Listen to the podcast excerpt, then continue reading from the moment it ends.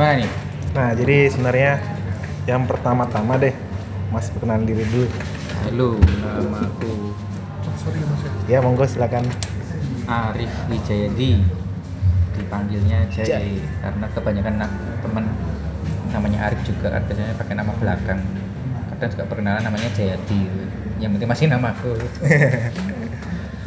Umur udah tua sih gitu. 30 sekian. Karena aku ini Mas, jadi ini kan sebenarnya aku mau mau terus di website nih. Oke. Jadi, thank you. Jadi sebenarnya eh, kan Kono kan sebenarnya ngarahnya kopi kan, kalau ini ya, websitenya. Cuma ini sih, aku pengen lebarin lah. Iya, Jadi apa? ada jamu lah atau ada Iya. kombucha-kombucaan lah. Iya. Biar luas aja, Iya. lebih enak bacanya. Biar nggak bosen ya ngopi mulu ya. Jadi pertama-tama mungkin kenapa namanya Salama? Salama itu nama ibuku. Nama Sebenarnya ibumu. karena eh, aw- ide awalnya sebenarnya simpel sih.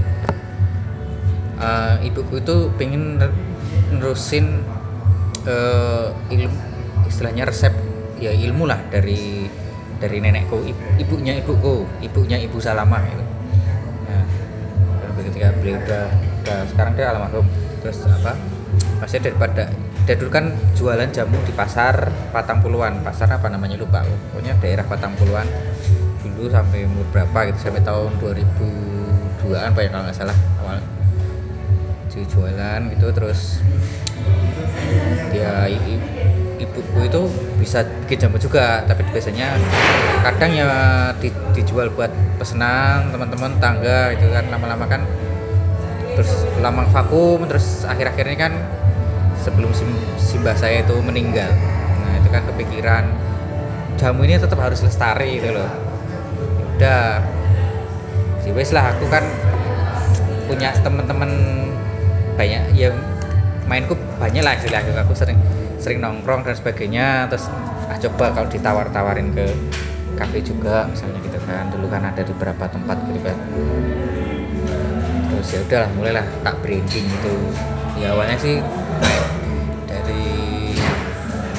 teman-teman nawarin dulu. Lam- dari mulainya itu sekitar bulan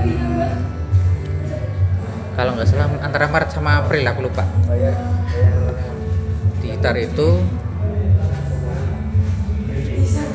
tahun Maret April tahun 2016 ya. Sudah tiga tahun udah tiga tahun. Efektif tiga tahun. Tapi ya masih sistemnya dulu ya anu sih pre-order sih.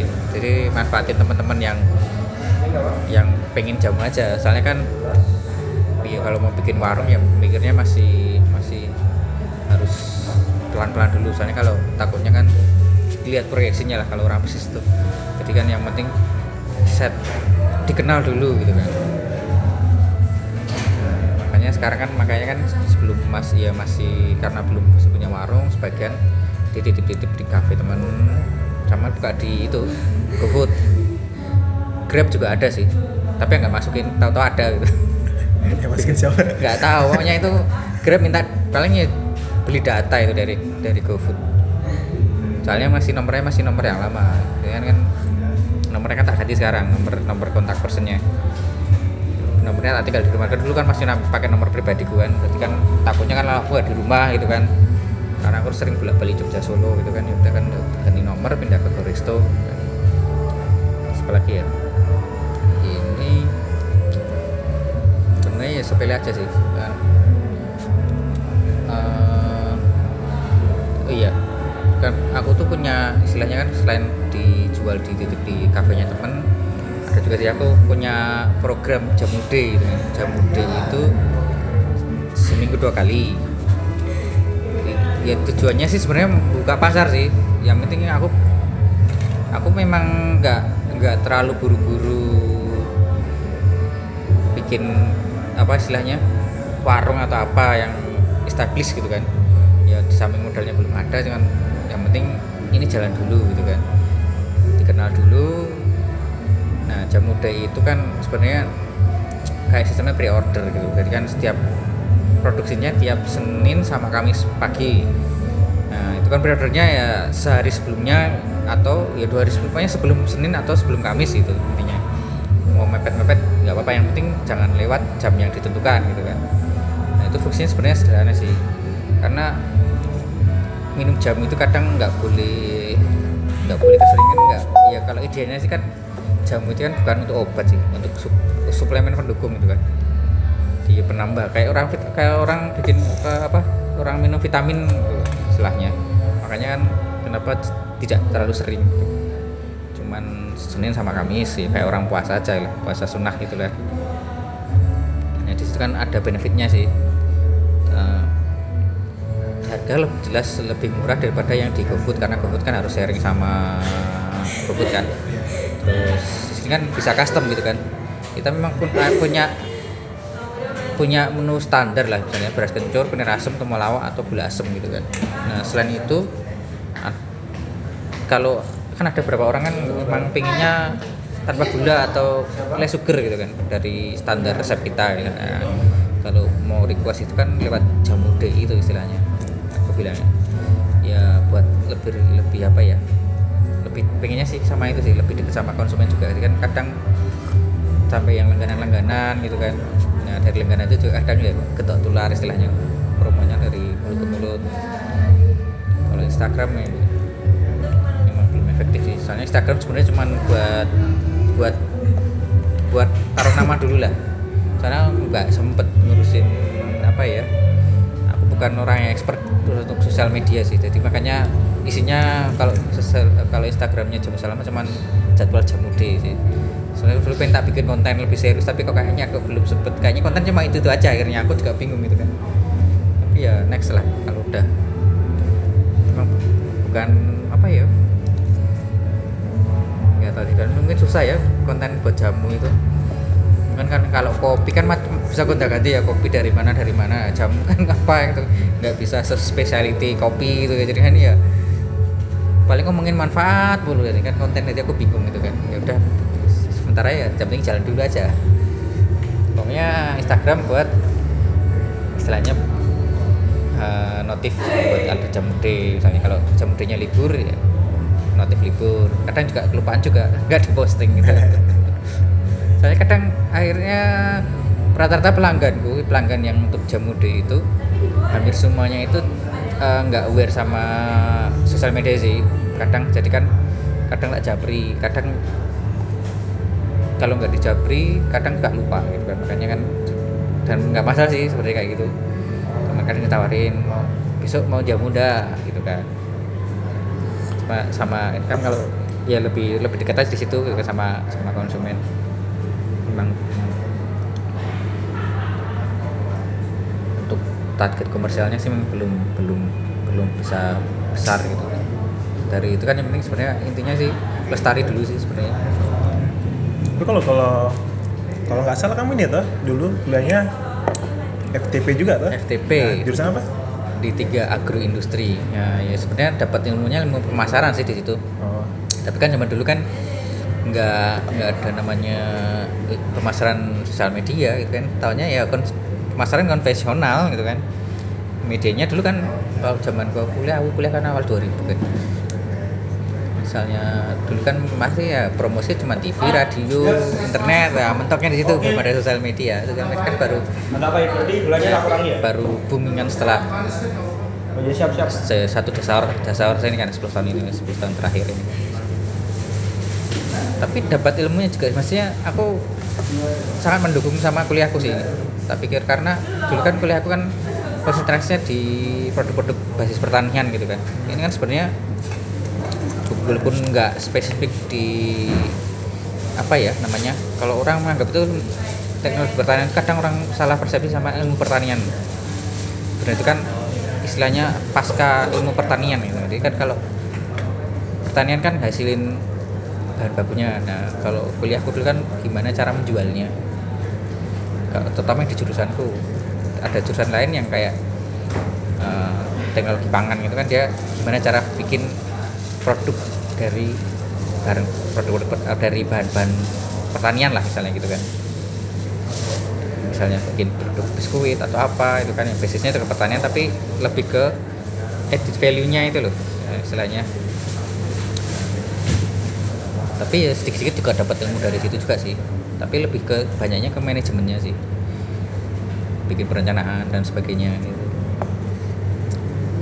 Tapi kan itu kan nenekmu tuh Hmm. yang sebenarnya apa awal jamunya toh. iya ah. Tapi dari ibumu atau nenekmu sebenarnya ngajarin langsung atau kamu ulik sendiri mas? Hmm, oh iya tak background lagi ya. Nah. Ah, so- sampai sekarang sebenarnya jamu selam ini kan us- usaha bersama aku sama ibuku. Nah, jadi istilahnya chefnya ini ibuku, nah, aku marketingnya. Nah, Oh iya. jadi kan kalau bikin jamu mungkin aku bisa-bisa aja tapi mungkin belum saya enak almarhum simbahku mungkin ya. Nah, tapi kan dulu juga sebenarnya tak pikir-pikir juga ilmunya turun langsung juga sih. Soalnya aku dulu waktu sekolah itu kan sering bantuin simbahku. Zaman dulu kan aku kan sekolahku di kota sementara rumahku kan jauh gitu kan. Nah kan simbahku kan rumahnya deket deket sekolahku lah istilahnya gitu kan. Jadi kan dulu kan sempet tidur ya nginep kayak ngekos lah orang bilang gitu. Ngekos di tempatnya simbah sendiri gitu kan. Tapi ya makanya bantuin. Dari situ ya sebenarnya belajar sedikit sih. Cuman nggak praktek itu bantuin ngupas misalnya ngupas ngupas bahan-bahan misalnya kunir kencur dan sebagainya. Tapi kalau ibuku emang dapat ilmu langsung dari simbahku ya. Ini karena das- dasarnya ibuku suka masak. Kamu cowok juga ya? iya. Jadi nggak terlalu. nggak terlalu. Tapi terbiasa sih keluar Terbiasa. karena keluargaku sendiri maksudnya saudara-saudaraku tuh cowok semua. Jadi terbiasa terbiasa di dapur gitu loh. Nah, entah cuci piring entah entah sekedar goreng telur gitu kan. Atau kadang ya iseng-iseng masak gitu kan. Walaupun kadang lupa lagi resepnya gitu kan harus buka buku resep lagi. Tapi tidak terbiasa itu loh. Nggak nggak malu. Ya kondisi terkondisikan gitu kan. Terlatih ya. terkondisikan nggak ada anak cewek tapi kan ya ngapain gitu kan. Ya ya, ya antara ya gimana lagi tapi ya ya nggak hal-hal kayak itu kan nggak nggak bisa dipandang gender. Sekarang kan chef aja banyak yang cowok kan? Iya sih banyak cowok. kadang emang stigmanya orang orang dap, ker- kerjaan dapur itu urusan perempuan nggak juga sih. Kalau urusan profesional warung makan tuh kokinya cowok semua itu. Kalau cewek kadang nggak enak kadang gitu kan. Simpel aja sih kayak gitu kan Jadi kalau kalau kamu sendiri mas ini sekarang ini fokusnya hanya jamu salamnya atau ada kerjaan lain nih? ada kerjaan lain sebenarnya sih. Aku juga lagi merintis semacam apa ya all tapi khusus sepatu. Ya ke depan sih pengen bikin toko offline sih di rumah gitu kan. Tapi tetap fokusnya online karena kan kalau ada offline-nya itu kan orang lebih percaya gitu kan merintis sih sepatu-sepatu lokal gitu kan. Sama apa ter- kayak aku sebenarnya kan menerima produksi kaos dan sebagainya gitu. Ya milik konveksi tapi sebagian masih tak sub kayak jahit kan masih tak sub ke temanku. Aku belum makan gue. kalau sablon masih aku sama adikku. Kenapa mau nyetop tadi pas kamu lagi makan? Kalau kamu nggak makan. ya intinya tetap berwirausaha kan kalau jamu ini urusannya sebenarnya melestarikan ilmu aja itu makanya nggak buru-buru nggak buru-buru dibesarin dulu ya emang di luar modalnya belum ada juga kan yang penting jalan dulu aja sementara bisa ini bisa ini soalnya ya aku, bukan orang multitasking tuh Jadi kalau uh, produknya kamu itu apa aja mas ini ya? Jenis Yang mana? jamunya apa aja? jamunya masih jamu basic ya ada kunir asem ada temulawak ada beras kencur ada gula asem. Tapi kadang juga bisa request kalau udah ada resepnya itu loh kita kadang kemarin kan ada ada orang dari Bandung pas lagi pergian ke sini nah dia minta minta custom gitu kan dari resep yang bukan malah belum pernah kami bikin itu resepnya. Terus ya ngob- ini ini diulik dulu ternyata pokoknya yang pesen itu karena masalahnya buat terapi dan dia harus tidak boleh lewat satu hari istilahnya gitu kan. makanya dia ya wis kita bikin aja gitu kita bikinin gitu. asal asal masih bahannya ada nggak masalah kadang soalnya kan ada request khusus gitu kan tapi juga harus dengan kuantiti tertentu karena hitung-hitungan modal kan harus kuantiti tertentu kan idealnya gitu kan tapi tetap paling dasar itu kunyit asam beras kencur temulawak sama gula nah yang yang dasarnya ya kunyit asam sama beras kencur. Karena semua orang kan udah udah paham rasanya gitu loh. Udah udah saling udah tahu. Kalau temulawak kan tentu aja misalnya buat yang buat yang lagi pingin detox itu kan temulawak oke gitu kan. Apalagi yang biasa minum alkohol gitu kan. Itu kan untuk memperbaiki memperbaiki fungsi pankreas pak ya kalau temulawak itu misalnya. Kalau nggak buat itu anak-anak yang bisa makan gitu kan. Temulawak penting asal kita bisa ngerjain bahannya ada gitu kan. Sebenarnya bisa-bisa aja sih. Kadang ya ada request gitu kadang misalnya uyup uyup cuman gitu kan uyup uyup kan bahannya gak banyak dan resepnya beda-beda itu kan. Kalau udah cocok bisa-bisa aja sih bikin gitu cuma kadang ya belum sampai itu. Kalau urusan produk jamu ini adalah pengennya punya risetnya itu loh. Jadi kan orang beli itu kan sementara kan orang minum jamu itu kan manfaatnya manfaat katanya istilahnya gitu kan kalau di jamunya. Tapi kalau di bahan-bahannya emang kan mungkin kalau bahan misalnya kunir emang untuk udah udah ada riset ilmiahnya kan untuk kan anti inflamasi dan sebagainya gitu kan misalnya gitu kan. Jadi bagus juga buat darah.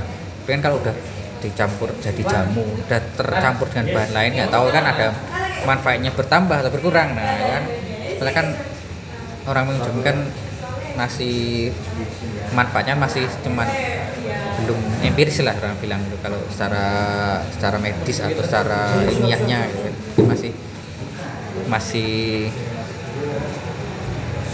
ya bisa dibilang bisa ini bisa ini. Nah, tapi kan nggak belum spesifik banget. Pengennya bisa sampai ke sana sih.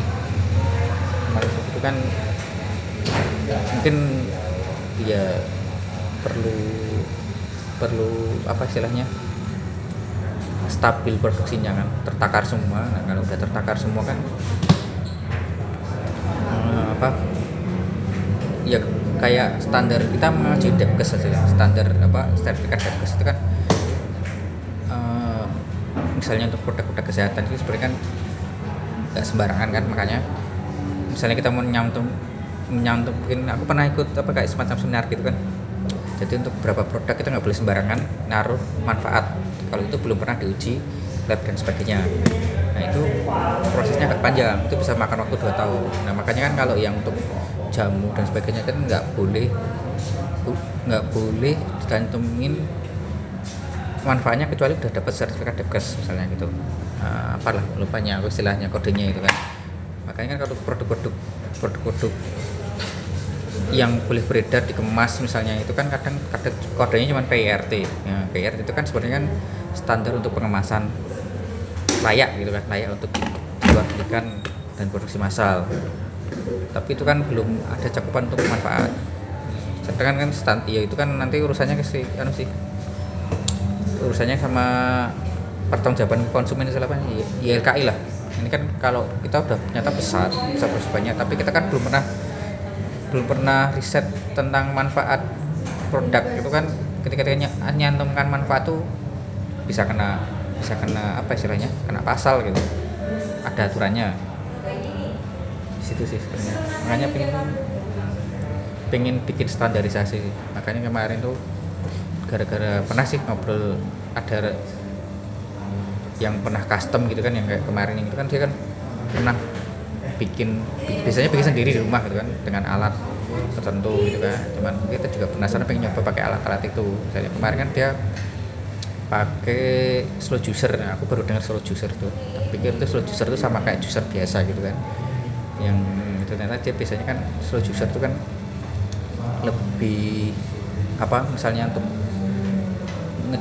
bikin jus dari apa pun sayuran dan sebagainya itu bisa bener-bener keluar semua itu loh jusnya. Sampai ampasnya kering gitu kan. Beda sama yang juicer biasa itu kan banyak yang kebuang katanya. Tapi emang alatnya yang bagus yang pro misalnya untuk restoran atau apa itu slow juicer itu memang mahal sih. Tapi aku pikirin juga seperti itu kan karena kalau pakai alat itu sebenarnya ada keuntungannya sih mengurangi sentuhan tangan gitu kan. Soalnya kan bikin jamu ini kan masih kadang sentuhan tangannya itu tersentuh tangan gitu loh. Harus banyak kadang gitu kan. Ya biar lebih higienis aja sih pikir pikirku seperti itu sih. Walaupun semua orang masak juga kan kena sentuhan tangan juga banyak gitu kan. Tapi kan jamu kan beda sama makanan makanan masak lah itu istilahnya gitu. karena udah dikemas ya, ya jadi dikemas nggak ya. langsung diminum gitu. Ah, saya pikir kan resiko untuk untuk apa cepat rusaknya itu kan kadang kan efek dari itu berapa banyak tersentuh tangan misalnya gitu kan kadang kan gitu makanya kan kalau untuk yang produk-produk nggak awet kan biasanya karena sentuhan tangannya banyak misalnya eh, apa ya misalnya masak pakai santan harusnya pasti pakai tangan gitu kan walaupun udah masak itu kan kadang sangat lebih yuk higienis higienis saja tapi kan mungkin untuk awet enggaknya itu kan lebih awet kalau enggak sentuhan tangannya lebih sedikit. Biasanya itu sih kalau dari ilmuku yang beberapa dari ilmu kuliah kenapa pengemasan itu sangat sedikit sekali sentuhan tangannya? Karena kontrol kon- lebih kamu mudah kontrol higienisnya di situ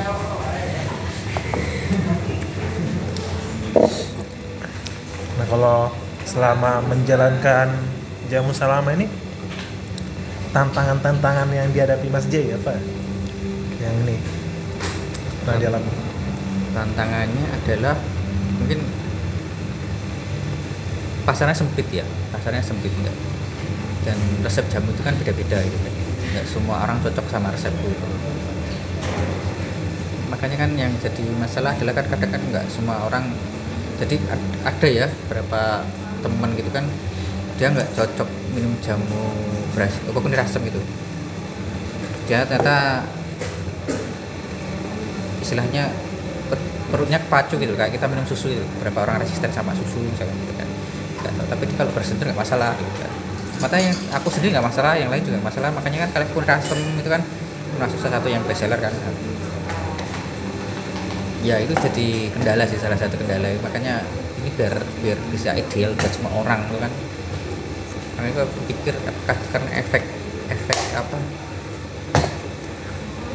Sentuhan tangannya terlalu banyak terkena sentuhan tangan terlalu banyak atau apa gitu. Terus apa ya? Ya sangat spesifik nggak beda sama apa ya? Kopi sama minuman lain ya. Misalnya minuman non kesehatan itu kan rasanya mudah. Semua orang familiar. Jamu itu yang rata-rata yang familiar minimal orang Jawa. Kalau orang yang bukan orang Jawa itu kalau belum pernah minum ya nggak akan pernah minum jamu gitu kan. Dan tiap daerah kan punya jamu sendiri-sendiri gitu. Kadang sih jadi kendala cuman itu kan bisa di ya pelan-pelan nanti campaign sih masalahnya urusan sama campaign itu sama sih tenang. Kendala aku adalah masalah produksi sih karena ya itu masih belum efisien kan ya produksinya. Makanya kan kenapa kadang kepikir atau masih tetap bikin pre-order karena apa? Karena eh, nggak bisa kadang nggak tertakar kalau produksinya itu. Kadang ini terlalu ya namanya orang jualan ya kadang banyak kadang sedikit. Cuman kan kalau bikin pre-order kan tertakar aku waktunya jumlahnya berapa maksimal berapa kapasitasnya. Karena kan yang ngerjain masih aku sama ibuku gitu. Sebenarnya kan kalau pernah sih nyoba dulu nyari tenaga sama tetangga gitu. Kadang pada nggak mau ah nanti kalau males kena kunirnya itu loh misalnya gitu. Salah satu misalnya gitu kan. Wah nanti susah bersihnya padahal enggak juga sih. Ya males aja sih. Gitu kadang kasih kerjaan tapi ya, ya memang belum belum belum ketemu orang yang bisa. Makanya aku kepikiran tuh pakai alat modern. Itu biar semua orang nggak masalah sama kayak gitu kayak gitu. Dan itu kan ya kayak orang bikin kue skala besar itu kan pakai mixer besar kalau gitu kan. Kalau mixer kecil kan lebih capek kan, gitu. ya arahnya ke situ juga sih. Biar nanti kan kalau misalnya produksi massal lebih massal pasar lebih luas kan nggak nggak kepikiran soal tenaga. Jadi kalau dari segi konsumen tuh demografinya tuh kebanyakan usia berapa sih mas? usianya. Usia produktif sih rata-rata. Eh, banyak yang kalau misalnya tergantung aku naruhnya ya. Jadi kita pikir 20 sampai 40 paling banyak. Beberapa pelanggan itu kan keluarga gitu kan. Yang minum satu keluarga itu kan. Jadi keluarga itu ada yang masih umur 30-an 40 gitu. Kemudian yang ada yang lebih sepuhnya umur 50 60 tapi banyak kan tetap 20 30 karena kan aku lihatnya kan yang tak tak titip di kafe-kafenya temanku gitu kan. Kafenya teman-teman gitu kan. Ternyata ya pengunjung kafe kan yang umurnya umur-umur mahasiswa gitu kan. Orang, yang masih suka nongkrong gitu kan. 20 sampai 30 rata-rata segitu sih. Kadang yang muda-muda itu mahasiswa atau mahasiswa itu kadang ya karena pengen nyoba aja sih kadang. Tapi di situ juga ternyata pasar bagus. Karena kalau udah punya udah dapat manfaatnya itu kan ini kan nggak nggak cepat gitu kan. Ini kan jangka panjang gitu.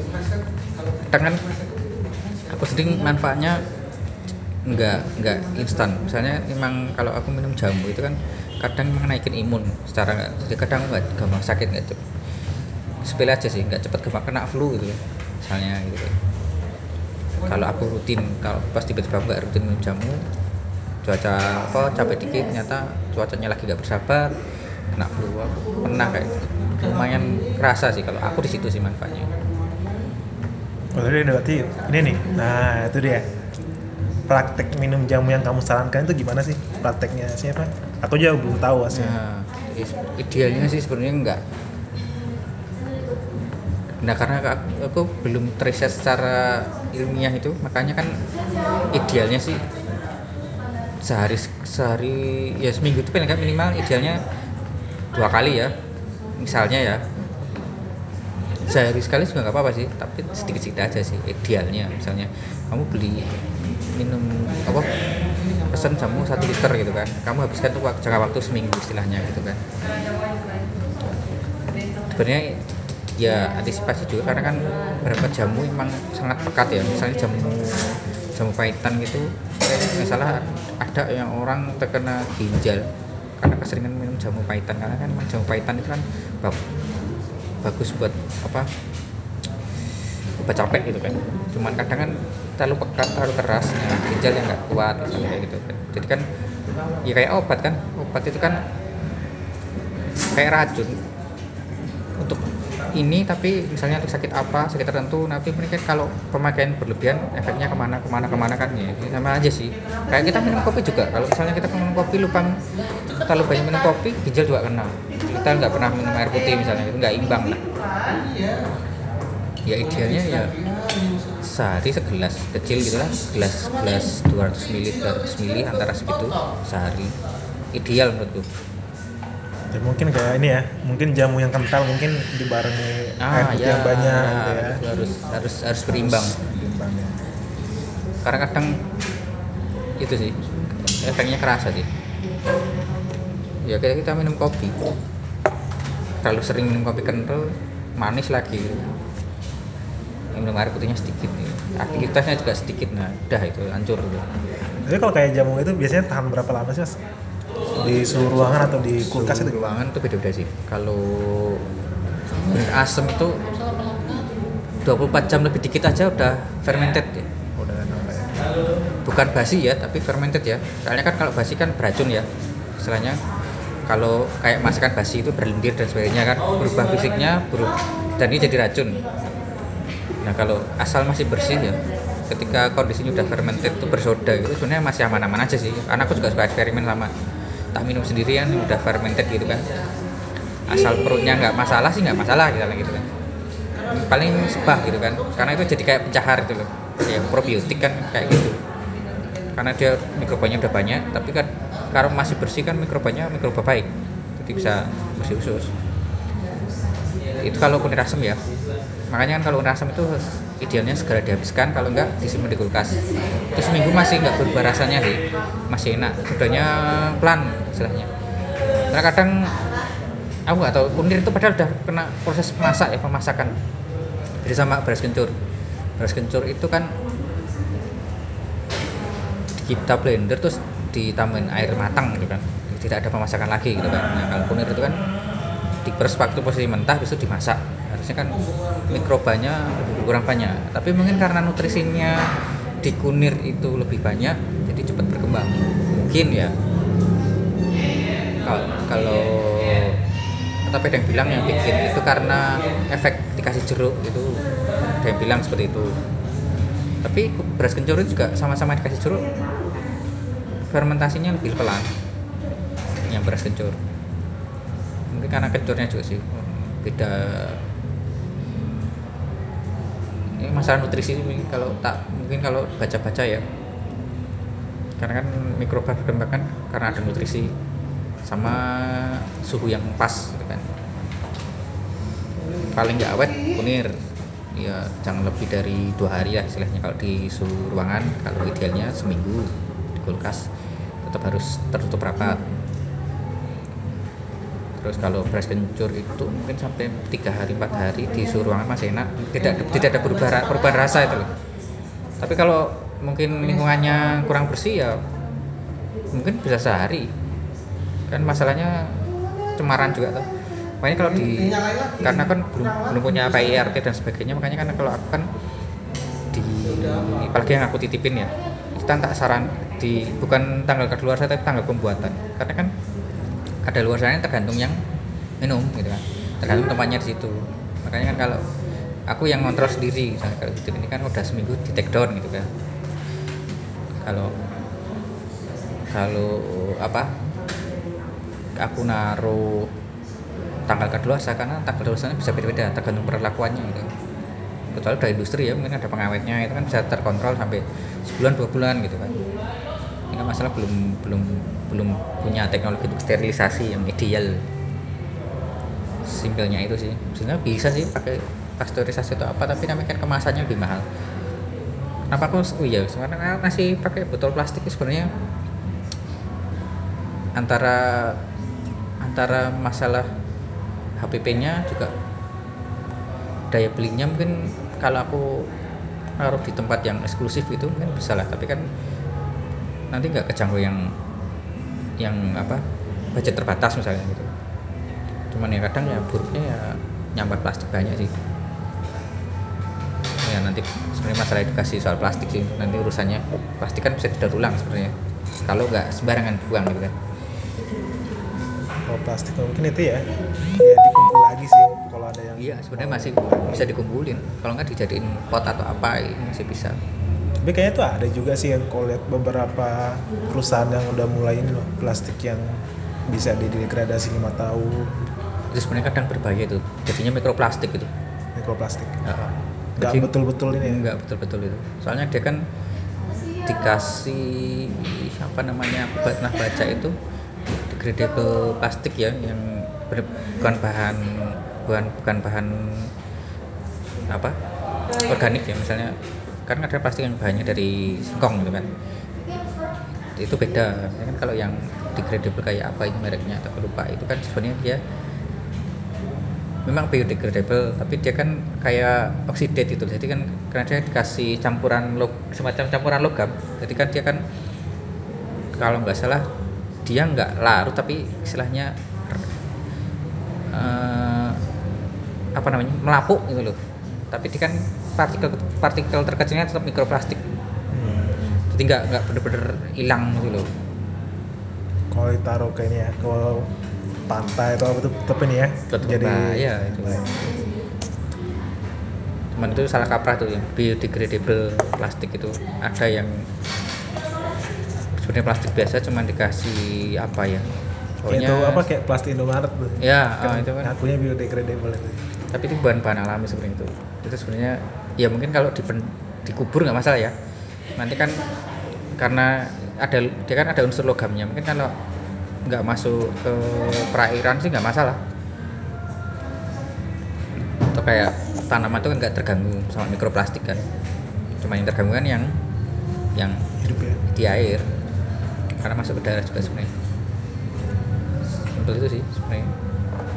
Tapi kamu apa ya? Pernah aku dulu tuh beberapa bulan lalu lihat Oten kan Mm-mm. di daerah Jakarta lah Hmm. nggak tahu daerah mana. Ada loh apa eh, kedai. Dia kedai jamu tapi peralatan yang dipakai untuk pakai buat Oh, jamunya itu iya, pakai iya. peralatan kopi gitu. Tahu tahu itu aku lupa gedenya pandanganmu gimana tuh? Siapa? Iya, seru. apakah itu betul-betul praktek yang bagus atau itu cuma gimmick atau gimana sih? Dan antara gimmick juga.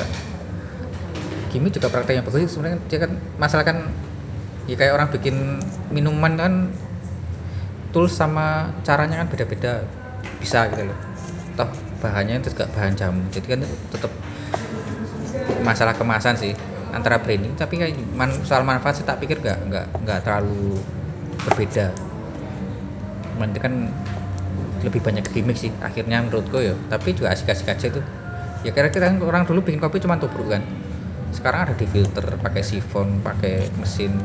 Nah ya kayak gitu aja sih sebenarnya bahannya tetap aja kopi misalnya gitu itu kan jatuhnya apa ya mungkin ini juga sih ya eh, lebih biar lebih bersahabat jadi orang apa tertarik Iya. memperluas pasar juga kali ya Iya, dia mainnya ke pasar yang lebih high class sih. Karena kan terlihat lebih higienis, lebih lebih lebih apa rapi lah istilahnya kan kalau itu lebih preppy mungkin ya. Kalau orang pakai baju gitu kan, kayaknya. Tertata kayak ya lebih bersih kan. Orang kan males minum jamu kadang kan wah beli jamu di pasar gitu kan. Belum lagi kan dia orang mungkin kalau risih jijik gitu kan. Sebenarnya kan kalau orang tahu masak ya tetap, tetap aja kan orang masak gitu gitu aja kan. Kan kena tangan dan sebagainya. Nah, misalnya kan itu kan orang tahu oh ini enggak lewatnya mana aja kayak gitu kan. Ya ya lebih lebih lebih apa namanya kalau lebih tenang lah istilahnya orang beli produk gitu kan produk makanan gitu ya walaupun akhirnya kan, kan orang ada yang cuek-cuek aja ada yang nggak nggak bisa terlalu cuek misalnya gitu. cuma arahnya ke situ aja. Ya itu sih. Emang seru sih. Mencoba hal baru. New wave itu kan bilangnya gitu kan. Aku pernah tahu gitu. New wave jamu apa istilahnya dia slogannya gitu kan. Pada memang ya istilah yang di dia bikin sendiri. Dia bikin sendiri. di brand di branding sendiri. Niru kopi. Ya? iya niru kopi dia sama aja gitu. Mungkin coklat bisa jadi kayak gitu juga cuman coklat kan memang nggak prosesnya nggak sesimpel. Prosesnya rumahan susah ya? Iya susah. Biasanya tetap harus pakai standar industri. Stres industri. Karena kan coklat itu iya beda sih. Beda. Pernah aku pernah pernah dikasih tahu sama apa yang punya coklat dalam itu memang coklat nggak sesimpel kopi gitu loh kan. Proses kering sangrai jadi gitu kan digiling bisa bisa dinikmati lah kan. Kalau kalau coklat kan perlu gilingan khusus terus dia harus gini harus gini nanti kan dia harus keluarin butternya atau apa gitu kan.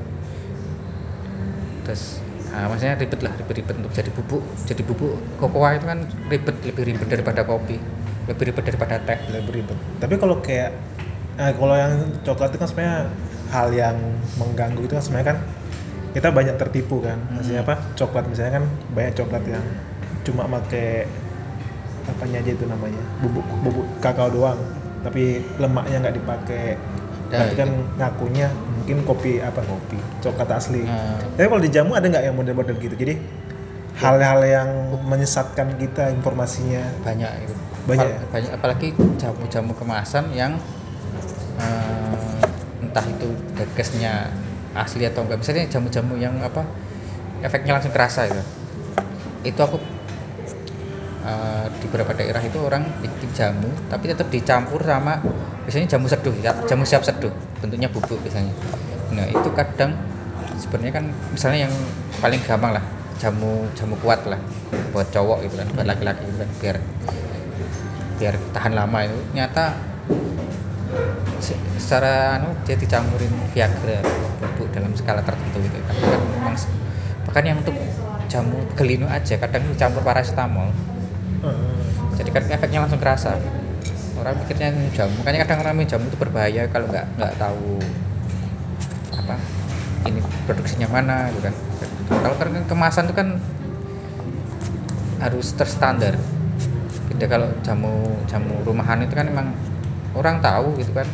Dia nggak nggak nggak tahan lama dan sebagainya. Dan misalnya dia mau di aneh-aneh ini juga nggak apa ya gampang ketawanya lah kalau produk-produk jamu kemasan itu kan kadang serem. Bahkan sesimpel apa kiranti loh. Ada temen bilang tuh yang temen yang temen dokter sih gitu kan. Keranti itu efeknya cepat kenapa? Karena dia itu ada tambahan aditifnya apa namanya? Steroid. Ya mungkin masih uh, takaran aman ya. Makanya efeknya langsung kerasa itu. Walaupun kayak biasanya sih yang kan steroid kan kayak jadi sebenarnya kan multifungsi kan bisa kalau bisa berefek di otot misalnya kalau kawan gitu kan dia bisa juga jadi painkiller misalnya gitu kan. Makanya kan orang yang bulan perempuan yang bulanannya menyakitkan gitu katanya kan garanti cepet cepet cepet kayak nggak sakit gitu loh.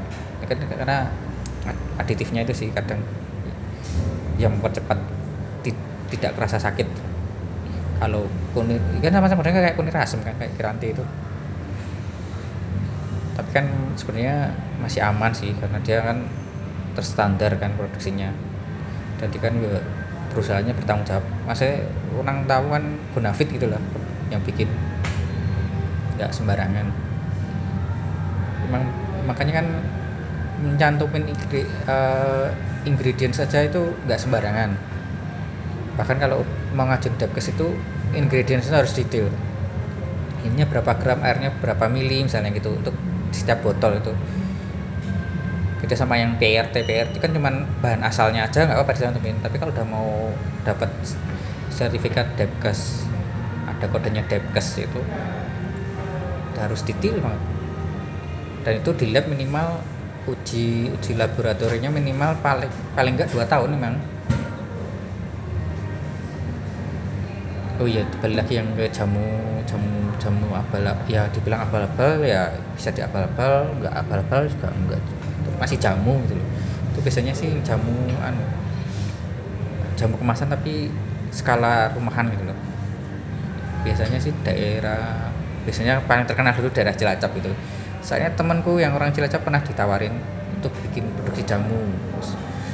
Yang nawarin itu udah udah kulaan bubuk viagranya gitu berapa kilogram gitu. Nanti kan itu berapa berapa kilogram viagranya itu bisa untuk berapa omset jamu misalnya gitu. Namanya serem juga makanya kan yang berapa jamu sasetan itu kan sering kena kena apa istilahnya? Di dioperasi sama Depkes ya. Misalnya kena polisi juga gitu kan. Karena memang nggak tanggung jawab. Dia emang ada jamunya pakai bahan alami itu bekas tapi dikasih bahan obat kimia makanya efeknya cepat banget kerasa. Makanya hati-hati masih kalau minum jamu jamu kemasan yang produsennya agak entah misalnya kamu nggak pernah mengenal sama sekali gitu kan. Dan ini PIRT tapi kok dia berani nyantumin manfaat gitu. sebenarnya itu nggak boleh. Dia cuman dapat sertifikatnya PIRT tapi udah nekat nyantumin manfaat banyak. Misalnya nggak beli-beli gede-gede jamu yang apa yang gede-gede jamu pinggir jalan itu yang kayak kios-kios jamu ya itu kan. Karena katanya jamu bubuk bubuk seduh. Gitu. kalau nggak hati-hati ya itu bahayanya di situ. Soalnya kan distribusi jamu jamu yang ngawur itu biasanya kan di kios-kios kayak gitu. Beda sama jamu jamu peres jamu jamu minum siap minum itu. Jamu yang nggak bubuk lah karena ya misalnya ditambahin zat adiktif. Tapi ada sih kadang merasa bakul jamu itu nakal juga sih. Ya dia pengen jualnya murah. Dia untuk mengurangi produksinya biaya produksinya dia nggak pakai asam jawa tapi pakai asam sitrat misalnya. Gitu. ya dapat asam-asamnya tapi kerasa ini ada nggak beres gitu loh. Terus pakai sakarin misalnya gitu. Ya enak-enak aja sih jatuhnya tapi kan sehat nggak sehat. Nggak sehatnya di situ. Malah menyakitkan iya kayak orang jualan bakso pakai burak misalnya gitu ya kayak gitu. Masih ada ada juga kayak gitu. Cuma kadang nggak kedeteksi karena itu kan ya ya sebenarnya edukasinya di dua-duanya sih. Edukasi di konsumennya sama edukasi di pembuatnya. Karena kalau kita buatnya apa istilahnya? Jujur di awal gitu istilahnya ya orang tahu oh ini layak jualnya segini. Gitu. orang kan orang sebenarnya kan orang jauh jamu keliling itu kadang mikirnya kan aku harus apa omset harus ya namanya orang usaha kan kadang ya mikirnya kepentok ini itu ini itu misalnya aduh kalau nggak laku nggak OVR misalnya gitu kan. Terus ini biaya bersihnya tinggi kalau aku kemahalan nggak laku misalnya gitu. Biasanya sih kayak gitu kebentur di masalah-masalah gitu sih. Dia kan nekat aja. Pengen ngirit upahnya marginnya besar misalnya gitu kan. Tapi kan nggak semua sih pasti ada yang nakal nggak cuman skala kecil skala besar pun ada yang gitu. sekarang aja kayak coklat itu coklat coklat merek-merek besar itu kan. Itu kan bubuk coklatnya cuma 10 sampai 30 persen mentok maksimal. Sisanya gula susu bubuk bahkan cocoa butternya tidak ada. Nggak ada. itu sebenarnya pengental biasanya nggak ada sih butter jarang banget. Bahkan yang buat coklat itu kan buat coklat kan sebenarnya kan dari butter kan butternya coklat kan. Itu aja ditambahin susu banyak gula banyak nggak mengental makanya kan kalau coklat bikin gemuk ya karena itu gulanya banyak. Jadi sama yang dark coklat itu dark coklat. Kan Jarangnya malah kan ini nggak iya. Itu sehat malah tuh sehat lebih sehat. Karena misalnya dia ada gulanya pun tertakar itu loh. Misalnya dark coklat kan rata-rata umumnya dikasih berapa persen gitu kan 60 persen 70 persen gitu. soalnya kalau dark coklat aja udah 50 persen berapa yang paling banyak itu ya? Biasanya 80% sih yang tinggi-tinggi. Iya 80 persen itu kan pahit banget itu. Pahit banget. Pahit banget. Manisnya gulanya nggak nggak kerasa. Tapi iya enak juga. Maksudnya kalau coklat itu sebenarnya aku senang yang kayak kadar-kadar 60% 80% Hmm. itu efeknya terasa gitu loh. Jadi Hmm. dia habis kita makan coklat barnya itu kita langsung nih apa relax gitu relax ya, ya. Kayak aku kayak senangnya orang, gitu deh kayak orang minum kopi gitu kan. Nah iya itu betul-betul. Gitu kan. emang betul-betul efeknya Nah. bagus gitu kan. Dan itu juga gulanya lebih sedikit kan. Gulanya dikit juga. Terus sama ya masalah anu sih bentukan industri sih. Orang jualan coklat tapi emang kalau coklat kayak gitu kan mahal banget kan biasanya. Mahal.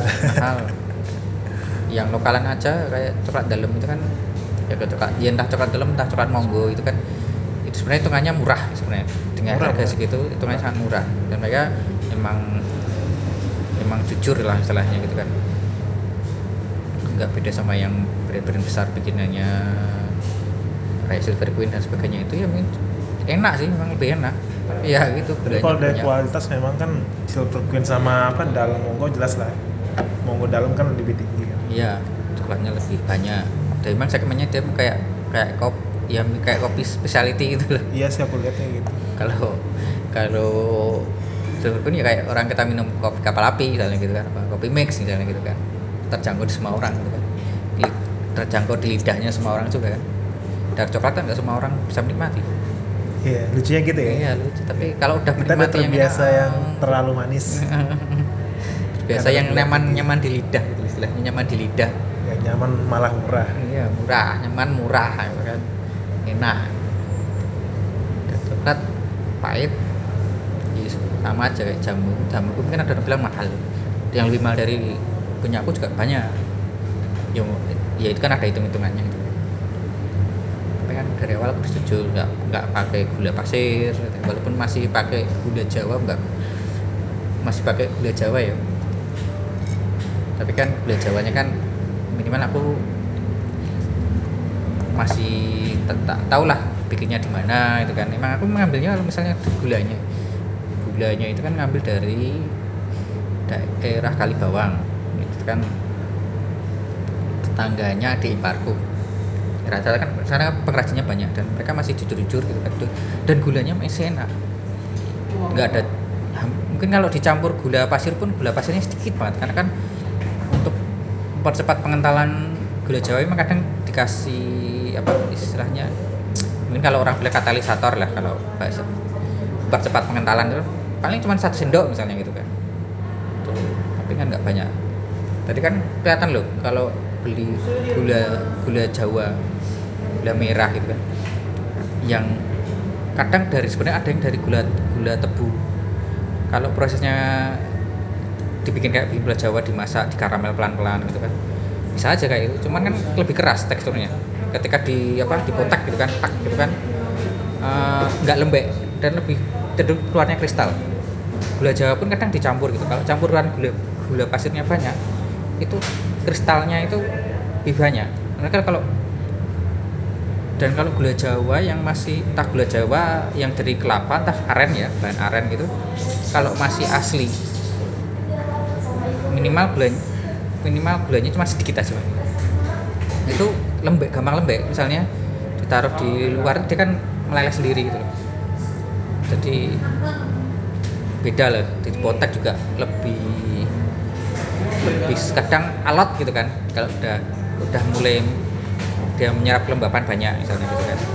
Dia di kotak susah kadang lembek mencair gitu loh. Nah itu itu malah asli gitu. gula jawanya asli kalau nggak salah gula jawa itu kan manis tapi kalorinya lebih rendah daripada gula gula tebu. Gula tebu kan kalorinya tinggi. Karena kan refined kan? Iya refined. dimurnikan kan? Iya dimurnikan. Ini deh terakhir mas. Close stance nya apa pesan mas J pada para peminum jamu? Apa ya? Ya minum jamu itu sangat baik. Nah, nggak harus beli sih. Sebetulnya bisa bikin sendiri gitu kan. Dengan dengan alat sederhana nggak harus metode ya kayak kita masak gitu kan. Bisa macam-macam metodenya. Yang jelas kalau minum jamu itu ya itu cara ter- termudah termurah untuk merawat tubuh. Cuman ya itu harus berimbang. Balik lagi itu berimbang. Aja sih ya, itu aja. gitu aja ya? ya. Oke, makasih Jay, Mas Jay atas informasinya. sama-sama Ben Semoga bisa bantu teman-teman yang ini Siap. bakal baca atau mendengar.